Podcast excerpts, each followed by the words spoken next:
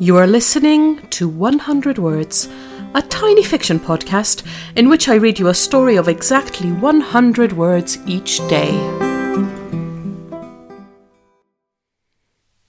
Episode 49 Questionable.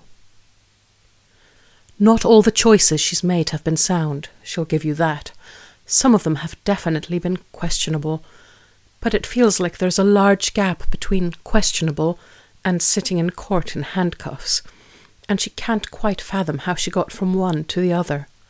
Her court appointed lawyer is mid soliloquy, painting a bleak picture of her childhood, and she finds herself resenting that even as she knows it will help.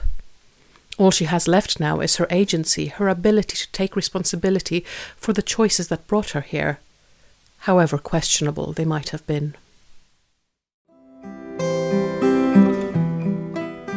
Thank you for listening to 100 Words. This podcast is written and produced by Marilisa Valtazano. If you enjoyed today's story, why not share it with a friend? Don't forget to tune in tomorrow for another 100 Words. Goodbye.